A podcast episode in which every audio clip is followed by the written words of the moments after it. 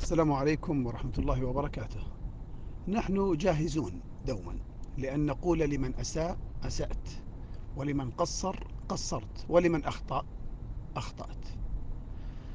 لكننا نتكاسل ونؤجل ونسوف ونتوقع أنه لا داعي لأن نقول للمحسن أحسنت وللعامل الجاد أجدت وللذين يبذلون أوقاتهم وجهودهم وأموالهم وراحاتهم لخدمة الناس ولخدمة هذا الدين أن نقول لهم جزاكم الله عنا خيرا ورفع الله قدركم وبارك مساعيكم وأصلح ذراريكم.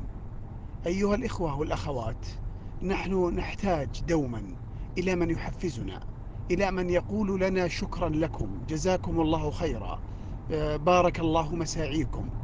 لا تستهينوا بالكلمات الطيبة والدعوات الصالحة التي توجهونها إلى أولئك العاملين بجد وبصدق وبإخلاص والذين لهم آثار طيبة على الناس وعلى المجتمع. يجب ألا نفرط في تقديم الثناءات لهم يجب ألا نبخل بكلمات الإعجاب والمدح والشكر لهم. آه، هؤلاء الذين يعملون يتلقون في اليوم الواحد صفعات هنا وهناك ويلقون مصاعب وتعثرات ومع ذلك هم صامدون في وجه كل هذه الأشياء التي تعترضهم. فلا أقل من نأتي من أن نأتي لهم في وقت عملهم وجدهم واجتهادهم وحرصهم ونربت على أكتافهم ونطبطب على ظهورهم ونقول لهم نحن معكم نحن بكم نحن فرحون نحن مقدرون للجهود التي تبذلونها.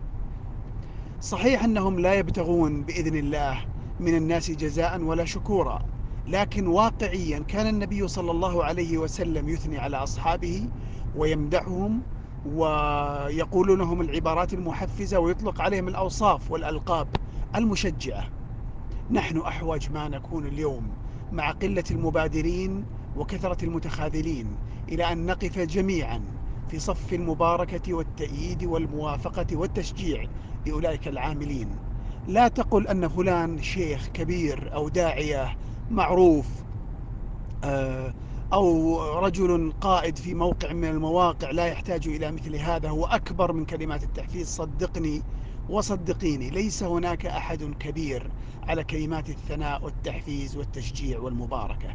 ليس هناك أحد كبير على الدعوات الصادقة التي تهدى للشخص على عمله وتأثيره في الناس.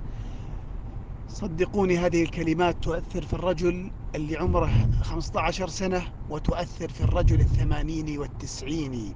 هو أحوج أحوج ما يكون إلى كلمة تسنده وتؤازره. قد لا يكون بحاجة أحيانا إلى تحفيز مالي لكن التحفيز المعنوي يحتاجه كل أحد وفي كل مكان وفي أي عمر وتحت أي ظرف. فرجاء لا تبخلوا بكلمات التحفيز التي تسدونها إلى أولئك العاملين. فإنكم تقوون من عضدهم وتشدون من بأسهم وتعينونهم على الاستمرار. أدام الله توفيقكم وجعلكم مفاتيح للخير مغاليق للشر.